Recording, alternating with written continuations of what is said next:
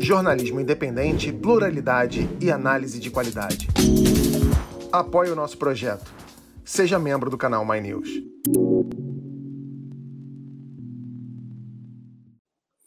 Olá, eu sou a Mara Luque, este é o canal My News e você está no Diálogos, hoje ao vivo. Seus pais sabem muita coisa sobre você, claro, sua namorada, seu marido, seu noivo, sua mulher também. Mas sabe quem conhece sua vida toda? O Google.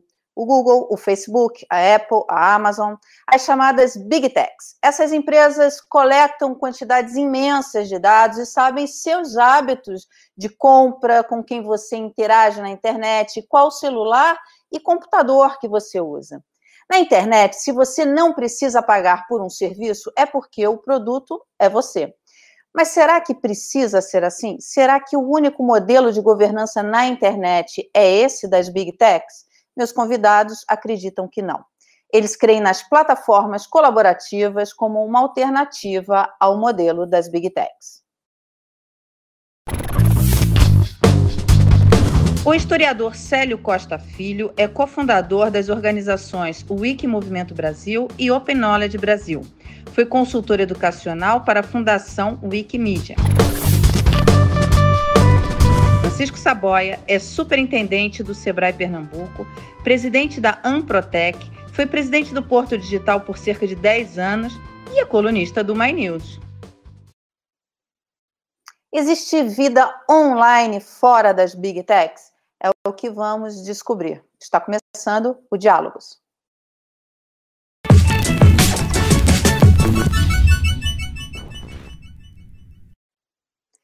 Bem, primeiro eu quero dar as boas-vindas ao Tiago Rosa Olávio, Laércio Pereira e Rafael Reis, novos membros do canal. Muito obrigada. Vocês sabem que vocês têm ajudado muito a gente a manter e aumentar a programação do canal. a participação de vocês, o apoio de vocês é fundamental para esse projeto. Muito bem-vindo, Célio e Chico. Muito obrigada por participar aqui com a gente desse diálogos. Eu estou aqui com duas feras desse mercado e eu, eu vou começar. Eu abri o programa falando das, bio, das Big Techs e de tudo que elas sabem sobre nós. O que são as plataformas cooperativas e como elas podem ajudar a diminuir o poder dessas empresas. Chico, vamos começar com você. Vamos embora. Bom, você fez uma provocação, né? Existe vida na, na internet sem as big techs? É, as big techs, né? Não, mas deveria. É um problema para o mundo hoje o excesso de, de, de, a excessiva concentração de poder que essas plataformas, essas que você mencionou, né, Google e, e Facebook e, e Amazon, vamos ficar nessas três, né? Google sabe tudo que a gente anda procurando, o Facebook sabe tudo que a gente anda compartilhando, a Amazon, a Amazon sabe tudo que a gente anda comprando, ou seja, eles sabem tudo sobre a nossa vida, sobre a nossa vida social, pessoal, sabem tudo sobre nossa vida é, profissional, sobre como nos movimentamos, o que consumimos, enfim. É um, é um despropósito, é né? uma coisa absolutamente equivocada. A gente está num momento complicado em que você tem realmente um triopólio, né, como, como se chama, né, uma, quase que todas as grandes plataformas na internet trabalham é, sempre a dois ou três, e é isso que a gente vive, mas não é uma coisa saudável, não é uma coisa saudável porque isso é uma ameaça efetiva à, à própria economia de mercado e uma ameaça à democracia. O Célio, o, o, Chico falou que não tem vida fora das trilhas, mas que deveria. É possível ah, eu acredito que não só é possível, como, se me permite manter o, a, as provocações logo no início do, da nossa conversa, eu acredito que existe, e, e a Wikipédia seria um exemplo disso. Então, se a gente observar a lista dos 10 sites mais acessados do mundo, claro que é uma variação dependendo de cada país, mas a Wikipédia aparece uh, entre os sites mais acessados.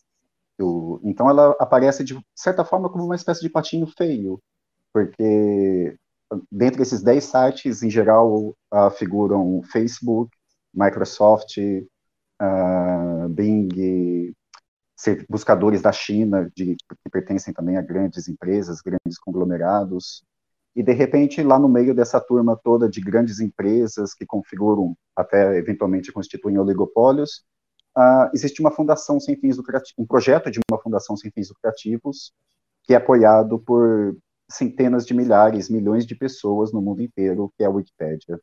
A Wikipédia, na verdade, ela é um projeto de um, um conjunto maior de projetos de conhecimento livre, e é um projeto bastante controverso, claro, ela tem os seus vícios e as suas virtudes, como tudo na vida, mas uh, ela está presente na vida das pessoas, mesmo quem não acessa a Wikipédia ou quem não contribui editando, uh, agregando conteúdos ao projeto, acaba consumindo informações vindas da Wikipédia quando utiliza um celular e faz uma pergunta para um assistente pessoal inteligente, seja Siri da Apple, seja o Google Assistente do próprio Google, ou seja a Amazon Echo do, da Amazon. O Chico, esse é um caminho, quer dizer, quando você fala deveria ter, esse pode ser um, um, um caminho? Veja, é, é, o Célio fala uma coisa importante, e eu, eu tomo um dos exemplos, Célio, para algo que eu acho que a gente vai tocar mais adiante, é, a própria experiência da Wikipedia, quando eu proponho uma nova governança para a internet e uma espécie de curadoria global. Eu acho que são experiências como Wikipedia, a Reddit, é, o Counter-Strike, por exemplo, você mobilizar é, múltiplos, incontáveis participantes para validarem conteúdos. É, mas você colocou uma coisa que é importante. É, ao falar que o Wikipedia é um dos 10 websites mais acessados, você também falou que as pessoas chegam à, à, à Wikipedia através de Google, através de Apple, através de Amazon. Então, esse é que é o problema. É, na melhor das hipóteses, a gente acessa conteúdos de não Big Techs através das Big Techs. É bom lembrar, agora, uma informação recente de ontem, é, eu pelo menos descobri que a, a, a Apple, perdão, a, a Google concentra 93% das buscas globais. Como a gente vive uma sociedade onde a informação é, tem a maior relevância, a busca por dados é vital para o dia a dia, você está dizendo o seguinte: 93% das buscas passam por um player. E esse player, então, é, acessa nossos dados, esse player é, exibe informações e conteúdos de uma forma que serve a interesses, obviamente, comerciais, que são justos, como, enfim, a sociedade que a gente vive, mas não parece que essa concentração de poder na mão de Big Techs é, seja alguma coisa nem de longe razoável para que a gente possa conviver muito tempo com elas. E, e assim, mesmo admitindo que existe uma segunda, terceira, quarta, digamos assim, camada, é um espaço mais independente, o acesso a essas instâncias está sendo cada vez mais filtrado pelas buscas que a gente faz em Google, ou pelo que a gente compartilha em Facebook, ou pelo que a gente compra em Amazon. É, realmente é um triopólio duro de roer. E, e, esse poder da entrega, ele, ele de fato é um poder, né, né Chico? Porque, e, e Célio, a forma do que vem, do, do, conteúdo que vem, ele, ele, na verdade, ele mesmo faz essa curadoria do que é que você vai ter acesso. Né? É isso. É isso. Olha, um relatório. Eu... Oi. Não, pois não, Mara, fala. Mara, fala. Não, é que um não, relatório é que... do Congresso americano, de outubro de 2020, diz que a Amazon, Apple, Google e Facebook Facebook abusam de seu poder de mercado. O documento recomenda que as big techs sejam forçadas a assumir responsabilidade pela gestão de conteúdo em seus sites e a reformular seus modelos de negócio. A União Europeia também atacou nessa frente. Em dezembro de 2020, a Comissão Europeia propôs a criação de regras para aumentar o monitoramento das plataformas e tornar o ambiente mais propício à competição. A Europa, inclusive, quer dividir o Google em duas empresas. Eu queria ouvir de vocês, de vocês dois, qual a importância dessas medidas. Você acha que essas medidas estão é, no caminho certo? Vou começar com você, Chico. Comigo. Não, estão no caminho certo. Estão sim, certamente estão no caminho correto. É, é, a, a coisa, Mara, ganha complexidade muito grande quando ela sai apenas da camada econômica, como era, digamos, desde os anos 90, e adentra pelo plano da política. E aí o cerco né, sobre a sociedade se fecha. Nos anos 90, é, Microsoft andou enredada com vários processos naquilo que se chamava na ocasião de, de vaporware, de você travar o mercado é, sob a promessa de melhoria de algo que já é líder no mercado. E assim você vai conquistando fatias cada vez maiores. O caso Microsoft é gritante, porque, uhum. sei lá, 90 e tantos por cento dos computadores do mundo rodam com, com, com Windows. Então, isso é um poder que foi conquistado por um, um descuido, digamos assim, é, das entidades que deveriam regulamentar o mínimo. Isso do ponto de vista da lógica estritamente econômica, de você buscar algum grau de concorrência, de preservar aquilo que para o mercado é muito especial, que é, que é a competitividade. Já quando, de, depois das redes sociais para cá, em especial depois dos movimentos da primavera árabe, de Occupy Wall Street, etc., vamos chamar assim, de 2010, 2011 para cá, é, a internet é utilizada, as redes sociais são utilizadas cada vez mais de forma mais agressiva é, com propósitos políticos, elas passam a ser instrumentos de, de condicionamento é, do, da prática política, portanto, passam a ser um ator que interfere na política, portanto, macula a própria democracia para além do poder das pessoas. Os escândalos que a gente viu alguns anos de Cambridge Analytica deixaram isso bastante claro, a utilização de dados pessoais e a utilização cada vez mais inteligente de robôs com algoritmos que de engajamento, que sabem que temáticas é, geram mais, mais audiência, que temáticas geram mais engajamento.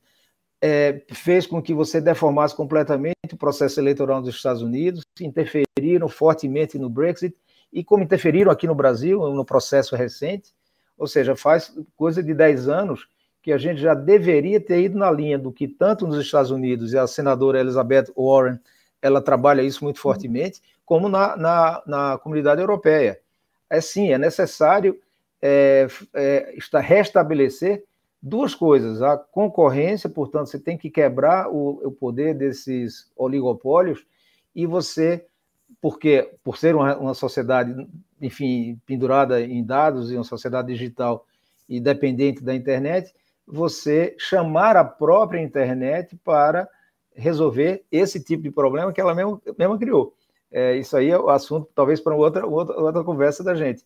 Mas usando experiências como a do próprio Wikipedia, de você envolver curadorias é, independentes, pessoas mobilizadas ad hoc, algumas profissionais, outras não, pagas ou não, para que você possa ter uma nova governança e dar, assim, o mínimo de credibilidade, Mara, é, restaurar né, a esse instrumento tão poderoso que, bem usado, obviamente, gera o que a maravilha que a gente usa no dia a dia, consome no dia a dia, mas mal utilizado, como todas as tecnologias, geram distorções tremendas. Ô, Célia, a sua experiência, principalmente nisso que o, que o Chico está falando da curadoria, enfim, de chamar a própria internet para resolver esse problema que ela criou, e essas medidas que estão sendo tomadas é, na União Europeia, nos Estados Unidos, enfim, é, pela sua experiência, você acha que isso, isso tem é um caminho, enfim, a gente vai conseguir é, alcançar umas boas respostas por esse caminho? Ah, bom, nesse ponto eu acho que eu concordo com o Saboia perfeitamente de que é um caminho a ser trilhado, Obviamente, as escolhas a serem feitas durante o processo é que vão dizer, uh, definir erros e acertos. Então, ninguém duvida de que a gente precisa dar resposta a essas questões. E concordo, obviamente, também com o Saboia de que oligopólios, monopólios, empresas grotescamente grandes que têm se configurado no mundo atual, isso, a princípio, não é algo desejável. Isso é algo que tem efeitos, em geral, nefastos no mercado, na sociedade, e cabe aos órgãos reguladores uh, impedirem que essas empresas cresçam e imponham um poder, uh, o seu poder uh, de modo a anular competidores. Esse é um ponto. Ô, Célio, mas lado... isso é um desafio, né? Sim, é um, é um desafio. O, o que projetos como a Wikipédia tentam fazer é fornecer um banco de dados ou fornecer uma quantidade de informações que a princípio estavam restritas a grandes empresas ah, numa licença livre, ou seja, de modo que qualquer pessoa, grandes e pequenos, possam fazer uso dessas informações. Mas não sejamos ingênuos. É claro que uma empresa do porte da Amazon consegue pegar um banco de dados desse e integrá-lo a um produto como esses dispositivos de assistente inteligente. Isso é mais difícil para uma empresa pequena. Mas a licença de todas essas informações, seja das fotos no Wikimedia Commons, que é um repositório de imagens ao estilo da Wikipédia, seja as informações estruturadas para legíveis por computadores presentes no Wikidata, tudo isso está sempre licenciado de forma aberta e o nosso intuito é que grandes e pequenos, não importa, não se trata de ser anticapitalista ou anti-Google, nada disso, a gente quer que essas empresas usem esses bancos de dados, mas a gente quer que eles estejam disponíveis para todos, uh, se possível, numa situação de igualdade de acesso e de utilização. Daí a importância da licença aberta e de todos os projetos terem essa questão muito clara e muito bem definida. O que mais me apavora, assim, me assusta, é aquela coisa de dele saber, ele te entregar a resposta que você quer ouvir, né? Então, é, você fica ali. Eu, eu vi lá no, no, Dilema das Redes, por exemplo, eles colocam isso. Você vai, ele vai, vai te entregando tudo aquilo que você quer ouvir. Então você não vê o, o pensamento contraditório, você só vai alimentando essa sua, uhum. essas suas teorias da conspiração. Enfim, e isso daí ah, vai virando. Me permita discordar disso, desse ponto. Uh, no caso das redes sociais, o algoritmo acaba tendo essa, esse papel do reforço, né? Então, as pessoas, em geral, estabelecem vínculos com outras pessoas que pensam de forma parecida com elas, e o algoritmo vai conduzindo posts ali que, em geral, dá uma sensação de que todo mundo pensa como você, a favor disso ou contra aquilo. Então, isso com certeza é um aspecto bastante nocivo, bastante nefasto das redes sociais. Mas no caso da Wikipédia, a, a situação é o contrária. Um dos pilares do projeto, uh, que se chama vulgarmente de pilar da neutralidade, é claro que a gente não é ingênuo de achar que o conteúdo é neutro, sempre um recorte, mas o pilar da neutralidade, na verdade, ele se preocupa em trazer uma pluralidade de visões. E por isso que muitas vezes editar a Wikipédia acaba se tornando um esforço grande de dar voz ao contraditório e de ter que dialogar com uma pessoa que pensa diferente de mim. Então, se eu for editar um artigo sobre o atual presidente do nosso país, uh, há muitas pessoas editando esse artigo. Então, como é que eu consigo contemplar, numa linguagem enciclopédica, inserindo fontes confiáveis e relevantes, porque não se trata de colocar opinião no artigo, mas de inserir informações factuais, enciclopédicas e amparadas por uma fonte independente e confiável, mas de forma que dê uma pluralidade de visões. E esse é o grande desafio, que não ele não costuma aparecer nas redes sociais, mas no caso da Wikipedia ele acontece todo dia. E é um pouco exaustivo, concordo. Uh, e você tem que dialogar com pessoas que pensam diferente de você, pessoas que não são do seu círculo social, ou pessoas que têm diferentes graus de instrução, de escolaridade, então, como é que eu consigo criar pontes? Eu acho que esse é o grande desafio do mundo atual. Como é manter a comunicação. Manter a comunicação com, principalmente com o diferente. No mundo, num país polarizado como o nosso atual, a gente precisa Uh, não pode quebrar as pontes com o diferente. Isso, isso, isso é muito. a riqueza da, da internet, né? Você ter acesso a há múltiplas visões e muito rápido em todo o globo. Quer dizer, a internet permite isso, de você conseguir ouvir eh, as mais diferentes pontos de vista, enfim, porque e, e rápido e com acesso rápido a o, o, Chico, isso que o Célio falou, quer dizer, está dentro daquela linha que você diz, é a própria internet buscando resolver o problema por ela criada? Assim, é, eu, eu acho que é uma boa oportunidade para a gente avançar nessa linha. Quer dizer, eu, eu divido a internet assim, em dois, dois momentos. Claro que aqui, Célio, eu acho que a gente está falando muito mais da internet e, e, redes sociais do que propriamente da experiência da Wikipedia, que, que, é, que é, como você falou, é um espaço em que o contraditório tem, tem presença. Infelizmente, a primeira eh, geração da, da, das redes sociais, a primeira fase, digamos assim, era a fase da ingenuidade, né? O tempo em que a gente acreditava que a internet permitiria aquele grande abraço global, seria um espaço de confraternização de busca do desconhecido, de encontros, novos encontros. Depois a gente viu que a coisa foi afunilando, os guetos foram se formando ali dentro, e aí a gente entrou numa segunda fase, uma internet, redes sociais em especial, quer dizer, a espécie é, redes sociais, que é um do gênero internet, é, virou um campo de batalha. E aí, é, Mara, por que, que eu acho que a gente tem que buscar, na internet a, a saída que ela própria criou? Porque aquelas entidades, aquelas instâncias que deveriam é, ter cuidado disso antes, no tempo certo, me refiro aqui basicamente às instâncias regulatórias públicas de governo, de congressos, etc., não o fizeram. De, fato, de sorte que hoje a internet tem alguns donos. Né? Infelizmente, é um espaço em que tem bilhões, 4, 5 bilhões de pessoas é, transitando nesse espaço, mas tem, tem poucos donos. E o dono banca as regras, o, define o que vai, o que pode e não pode. A gente até talvez não saiba. Mas é como o Célio comentou, bom, é, fica claro que existem hoje combinações que algoritmos cada vez mais poderosos, com robôs cada vez também mais, mais astutos, mais velozes, é, fazem de tudo para aprisionar a maior quantidade de pessoas. Por isso que eu acho que na, na sugestão, Mara, que a gente já discutia antes, de que a gente tenha uma grande, uma nova governança que parta de uma curadoria que seja global e nada mais global do que a internet. A gente vai uhum. buscar é, nessa, nessa, na própria internet, os atores que vão ser responsáveis pela filtragem de conteúdos. Isso é uma coisa mais complexa, mas eu vou tentar, talvez em 30 segundos, tentar é, estabelecer pelo menos a estrutura da ideia.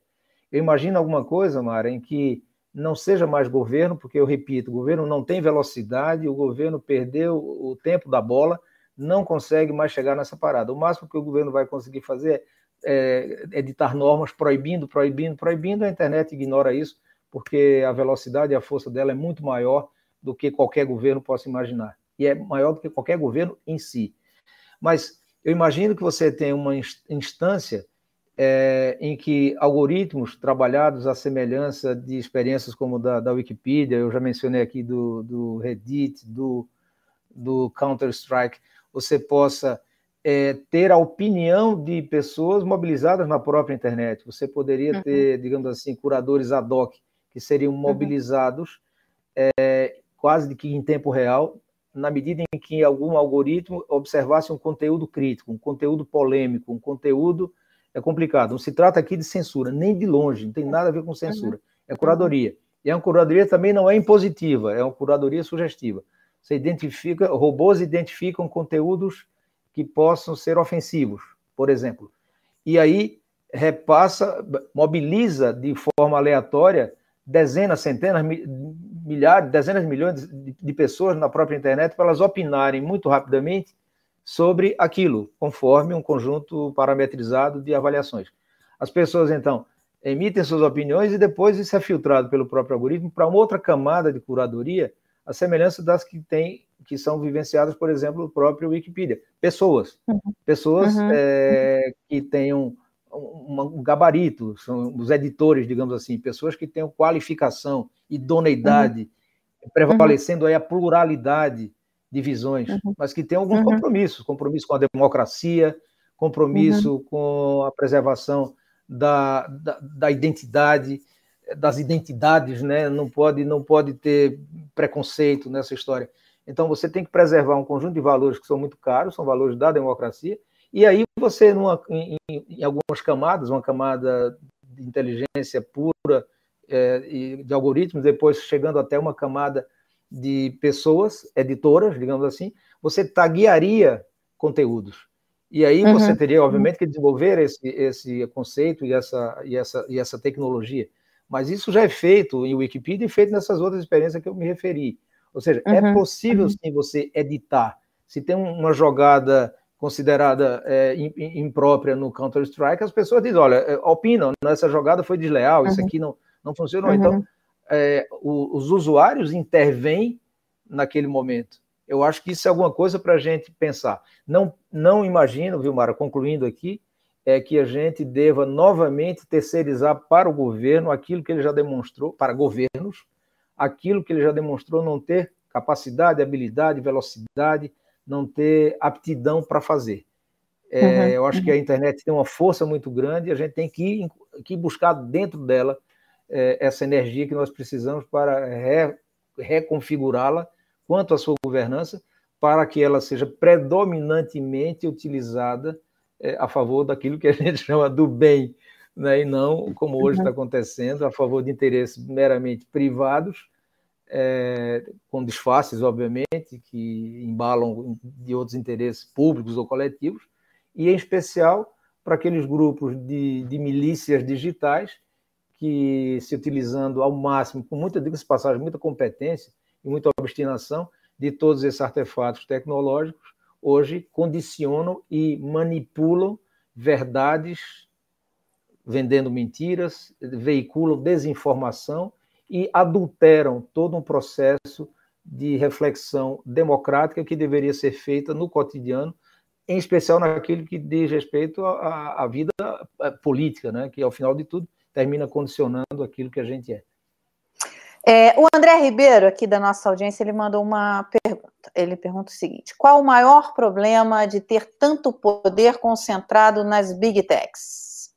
Vocês respondem? Você começa, Chico, e depois você complementa, Sérgio? Talvez o Célio, porque eu falei da outra rodada, né? Talvez o Célio possa falar e, e eu, e eu complemento. O que, é que você acha? Então vai lá, Célio, tá contigo. Ah, sim. Eu, eu acredito que o grande problema é porque essas empresas, assim como indivíduos, elas têm a sua agenda, elas têm os seus interesses comerciais, as suas pautas, os seus recortes, e elas podem usar dessa, do seu poder econômico ou do seu poder de informação para vender mais produtos, para manipular as pessoas. E não estou nem criando nenhuma teoria conspiratória, mas, enfim, uh, quando você é a porta de entrada para que as pessoas busquem a informação, como, por exemplo, o Google, que tem um, é não só uma empresa, mas é também um, tem o seu serviço de buscador na internet, o, ele tem um controle do algoritmo. Então, ele consegue filtrar, por exemplo, a informação que você vê primeiro. Então, se alguém paga para ele uh, uma quantia em dinheiro, ele pode mostrar um link em primeiro lugar, ao invés de mostrar na, na segunda ou na terceira página. Isso interfere diretamente na vida das pessoas, interfere na escolha que as pessoas vão fazer sobre consumir um determinado serviço, comprar um determinado produto, ou, ou mesmo ter acesso a uma informação que pode ser mais ou menos né? enviesada. Né? Exato. Então, isso tem um impacto direto na vida das pessoas, é algo ruim.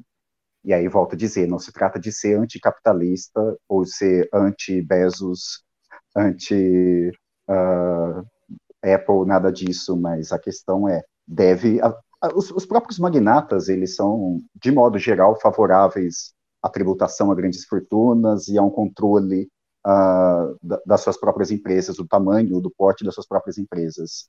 Mas o mercado continua sendo mercado, os acionistas continuam sendo acionistas, e essas empresas continuam acumulando bilhões e bilhões de dólares.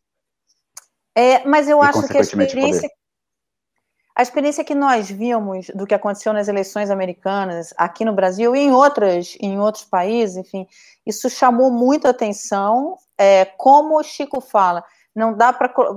Se você coloca isso na mão do governo, ele vai só proibir, proibir, proibir, e você tem uma legião de gente burlando tudo que ele, do que ele proíbe, quer dizer, enxugar gelo, não vai. Você tem lá. Não tem, não tem capacidade para isso. É, no entanto, é um risco, é um risco grande. É, eu, agora, nos últimos anos, eu estava numa reunião uma vez, numa, numa apresentação, num summit do, do Google, e, e falei: olha Agora, eu, a impressão que eu tenho é que as redes sociais e as big techs descobriram o jornalismo profissional. E eles têm feito, tanto o Google quanto o Facebook, YouTube, enfim, eles têm feito é, várias chamadas para financiar projetos. Eles, eles financiam projetos de jornalismo independente e têm dado muito valor a isso. Eu acho que isso, é, Chico, vai na linha do que você falou de, de criar essas camadas de governança, porque o jornalismo profissional ele tem instrumentos para fazer essa curadoria, não? Sim, a própria, a própria é, Twitter recentemente, Mara, não faz nem um mês, criou uma instância é, profissional, inclusive, com pessoas é, de alto nível, pessoas contratadas, mais de 100 pessoas, para ajudarem no processo de curadoria. É uma, é uma, é um, é uma situação, digamos assim, intermediária, ainda um tanto analógica para você enfrentar um problema que é essencialmente digital, mas é um movimento nessa direção. As grandes plataformas estão sentindo o peso da responsabilidade. O episódio recente, os episódios recentes das eleições americanas é, chamaram atenção. Claro, muita gente fica dizendo, ó, Puxa, mas somente agora, porque esses caras passaram, passaram anos é, aceitando que todas essas barbaridades fossem cometidas, as inverdades fossem, fossem veiculadas e até fossem impulsionadas pelos robôs de, dessas plataformas e pelos algoritmos de engajamento. Isso é muito sério, Mara. São uhum. é, é, esses, essas, esses caras sabem o que é que engaja, o que é que motiva, o que é que mobiliza. Termina de outra forma, sendo daqueles programas policiais de alta audiência, né? De, de, de, de, violência, de sangue pingando tal. Então, eles sabem o que é que engaja, que mobiliza, e, e, e reproduzem aquilo, dão mais destaque àquilo. Isso eu aproveito até para responder, complementando o que o Célio falou e concordando, a pergunta do, do ouvinte, né? Esse é um dos problemas de você ter a concentração. A concentração é ruim, a gente precisa de pluralidade. A riqueza uhum. de todo o ecossistema está na diversidade e não na até a riqueza e a sobrevivência, né? Então uhum. não está na concentração, não está no monopólio. É, a gente vai ficar dependendo da verdade e dos movimentos de um de um agente. O mercado precisa ter vários players com igual poder é, e que a competência e, e aí os vários outros critérios que embasam as decisões da audiência prevaleçam mas não pode você ter uma única opção. É isso que a gente vive no mundo de hoje. As big techs realmente dominam todo o mercado. O mercado publicitário está todo na mão desses três que nós já falamos: Amazon, Google, é, Facebook.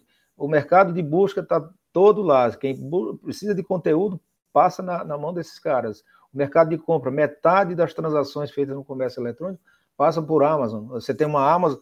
A Amazon teve ano passado, Mara, 25 é, perdão, 5 bilhões de visitas é, na sua loja. Então é como se cada ser adulto com algum poder de compra do planeta batesse na porta dessa loja. Então, isso é um poder muito grande. Bom, conquistaram, chegaram nesse ponto, mas conquistaram, no meu entendimento, a despeito de vivermos na economia de mercado. A economia de mercado não suporta conviver com monopólio, é ruim. Isso é, uhum. isso é uhum. travado, aliás, desde o final do século XIX, né? nos Estados Unidos, com as, com as primeiras leis antitrust, é, se tenta coibir esse tipo de situação, monopólios ou situações de, de, de, de peso desmesurado de um player, porque isso joga uhum. contra o interesse da sociedade. O que a gente uhum, precisa, uhum. repito, é a diversidade e a pluralidade para que o jogo democrático possa ser exercido também na internet. Uhum. Ô Célio, mas a gente vê um movimento também é, de, enfim, de maior responsabilidade. Eu acho que as empresas, as marcas, estão começando a se dar conta do seu papel nisso, porque é, começam a prestar atenção no que, afinal, eles estão financiando. Porque o que a gente viu, no final das contas, é que tinham grandes marcas financiando canais de fake news, canais disseminadores de ódio, de, de, de informações erradas, enfim, e, e, que no momento de pandemia, por exemplo, coloca em risco a humanidade, se você for ao extremo, porque é, quando, ele come, quando esses canais começam a divulgar informações que são erradas no combate à pandemia, está alimentando a pandemia, né? Sim, numa situação extrema como a gente vive uh, no, nesse tempo de, de, pandemia, a questão das fake news ela se torna ainda mais proeminente e a questão de pessoas que têm um, um papel de comunicador ou uh, ações publicitárias que envolvam uh, informações ruins, fake news, informações falsas, isso acaba ganhando uma, uma preponderância assim que a gente não tinha noção uh, antes disso. Uh, é curioso pensar do lado da Wikipédia, por exemplo, como um projeto comunitário acabou sendo alvo, digamos assim, atraindo a atenção dessas grandes corporações. Eu já citei aqui, por exemplo, que Amazon e, e Google se utilizam do, do, banco de dados do Wikipedia para alimentar os seus produtos. Mas eu me lembro de um caso de uma empresa de investimentos para esporte, para montanhismo, multinacional, gigantesca, que tentou fazer uma ação publicitária se utilizando do, dos artigos da Wikipédia, inserindo sorrateiramente algumas informações e imagens vinculadas à marca. Então, eu Peraí, mas essa empresas... empresa, ela, ela manipulou o conteúdo da Wikipédia? Quer dizer, ele fez a Exato. A é, é, ela vinculava, de... ela vinculava, por exemplo, pessoas utilizando os equipamentos dela em imagens uh, de pontos turísticos ou pontos... Uh, isso numa escala global. Uh, ela conseguia um resultado positivo do ponto de vista de visibilidade, mas um, uma visão muito negativa, assim, que a comunidade descobriu, de tal ponto que a empresa teve que instalar um, como se diz no jargão, um escritório de resolução de crise, uhum. para resolver o escândalo que foi, que ganhou uma proporção mundial. Então, aos, digamos assim, como se diz, aos trancos e barrancos, ou de uma maneira bastante cheia de tropeços, eu acho que as, as grandes empresas estão aprendendo a lidar com isso. E aí volta a questão da importância da comunidade de ter acesso ou de perceber essa, essa movimentação e, e, fomentar iniciativas que possam uh, jogar luz à, à, interferência que essas grandes empresas têm nas nossas, nas nossas vidas. E a partir disso a gente senta, debate, chega a um consenso, estabelece regras, normas, agências de controle e os governos, teoricamente, deveriam tomar ações para preservar uh, a qualidade de vida de todos e o acesso à informação imparcial é, gente, e não enviesada. A gente está caminhando para o fim, mas isso que você contou, Célia, essa história que você contou, ela é, é um horror e, ao mesmo tempo, é uma esperança, porque na verdade, como, como fala o Chico, foi a própria internet que identificou, a gente então acha, a gente vê que a grande maioria né, de nós é gente do bem, é gente que quer ver a coisa funcionando de uma forma para o bem, né, para alimentar a competição, identificou o que eles estavam fazendo e foi lá e, e puniu. É, a gente está caminhando para o fim, eu queria amarrar com vocês aqui é, como o que vocês identificam, é, o que vocês diriam tá, para pro, quem usa a internet, tanto a empresa que faz mídia, tanto o governo, quanto a pessoa que está ali procurando, estou evitando usar o nome de usuário, né? mas enfim. É, como eles podem ser é, já é, agentes, atores é, influentes para eliminar isso, para colocar, para tentar ir eliminando essa galera que, que tenta usar a internet para o mal. Vai, Chico, começa com você. Ô, Mara, por que, que você está evitando usar a palavra usuários? Porque eu já li, eu lia. Eu, primeiro que eu estou sob a influência do Dilema das Redes. Segundo, que eu já li tanto falando sobre isso. Não, porque por isso que fala que é usuário, é usuário, é usuário. Eu, nem vou falar usuário, mas eu, eu nem sei porquê, mas é basicamente porque eu vejo todo mundo metendo o pau no negócio de usuário. Eu, eu gosto particularmente, eu acho, acho que nós somos usuários de serviços e conteúdos disponibilizados nas plataformas. Isso é um fato. Mas eu, eu acho, Mara, que a, bom, a sugestão que eu dou não é, né, é uma mensagem. É, a gente tem que buscar na, na força dos usuários, na energia dos usuários, dessas plataformas, me permita usar a palavra usuário, é, é, buscar nos usuários a saída para os problemas que são para eles, não por eles. É, é mobilizá-los na defesa dos seus próprios interesses, porque nós somos usuários é, de conteúdos, é, e para mim eu, eu, tenho uma visão muito clara, não se trata nunca, nem de longe, de, de, de apelar para nenhum tipo de censura. Mas para mim, Mara, é muito claro que um conteúdo falso deve ser removido. Uma inverdade deve ser removida, não tem apelação. Um conteúdo duvidoso tem que ser tagueado, tem que ser questionado, tem que ser, olha, isso aqui é, é sujeito. Mais ou menos como estão tentando fazer agora. E, e, e, e, pessoas que são reincidentes devem ser banidas da rede. Essas pessoas devem, devem, devem ter, obviamente, um, um cuidado muito maior com que elas é, veiculam, mas como hoje mais ou menos é um espaço meio medieval, em que a, força, enfim, não vai, vai preponderar, não tem muito controle sobre isso, cada um utiliza da sua maneira. Então, eu acho que, em nome da proteção dos usuários, devemos mobilizá-los com inteligência, com uma nova abordagem de governança da, da internet, em especial das redes sociais, para que a gente possa, então, definir de maneira mais democrática possível, mais abrangente possível, mais plural possível, é, o que é realmente uma inverdade que deva ser removida, o que é uma informação questionável que deva ser tagueada para alertar os usuários quanto àquilo, e, finalmente, é, entrar pelos membros da própria justiça, essa justiça comum, para você punir aqueles que intencionalmente veiculam é, conteúdos falsos e inverdade. Que, obviamente, a pandemia trouxe, a, trouxe mais a evidência, a crueldade que é, a maldade que é, é esse tipo de comportamento, né, da utilização é, intencional de desinformação, de mentira, porque está atingindo diretamente a vida de pessoas, mas esse problema vem existindo há pelo menos 10 anos, como eu digo, desde os movimentos é, políticos, desde que as redes sociais foram mais politizadas. Então, é, é, por aí, Mara. Eu iria nesse caminho de mobilizar, é, fazer uma nova arquitetura de governança para que a gente possa ter o usuário é, corresponsável pela curadoria, digamos assim, dos conteúdos que ele próprio vai consumir. É, Célio, deixo com você a tarefa de amarrar esse nosso programa. Bom, talvez a minha resposta seja a menos prática, mas a ideal, que o combate às fake news vai passar inevitavelmente pela questão da educação, mas uma perspectiva menos conteudista da educação, que é o que a gente majoritariamente tem no Brasil, e mais uma educação voltada para a validação de conteúdo, ou que a gente pode chamar, mais vulgarmente, talvez, de uma cultura científica ou de um letramento científico, digamos assim.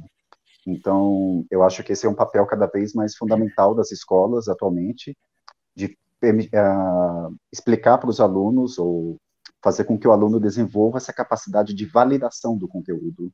Porque por mais que a gente combata as fake news, e casos, em casos claros de fake news, eu concordo plenamente com o Saboia, é, eles devem ser eliminados, mas existe a questão do também do limite do aquilo que é contraditório, de análises possíveis que não uhum. necessariamente uhum. uh, caminham na mesma direção, mas que são possíveis e são aceitáveis dentro da, das regras do jogo. Então, me parece que a solução vai passar inevitavelmente pela questão da validação do conteúdo. Isso me parece algo crucial para o mundo e principalmente para um país como o nosso, que a gente conseguiu atingir, oferecer escola para a grande maioria das crianças em, há não muito tempo.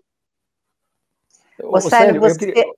Vai, vai. Ah, desculpa, Mara, era só, só um complemento, porque eu acho que a gente tem que ter muito cuidado, é, esse alerta do Célio é importante, é, com, com o olhar sobre a opinião e sobre o fato. A opinião é uma coisa, tem que ser muito preservada. A gente, a outra coisa é o fato, é, vou na linha da Hannah Arendt, né? o contrário da verdade factual é a mentira. Então, pronto, o, o que tem que ser objeto de um escrutínio é, muito rigoroso é o compromisso com a verdade factual. Mentiras não podem prosperar, a desinformação não pode ser a maneira de você gerar audiência. Isso tem que, tem que parar. Opiniões serão sempre bem-vindas, e quanto mais plurais e, e, e divergentes, mais rico fica o debate. Aprendemos todos, né?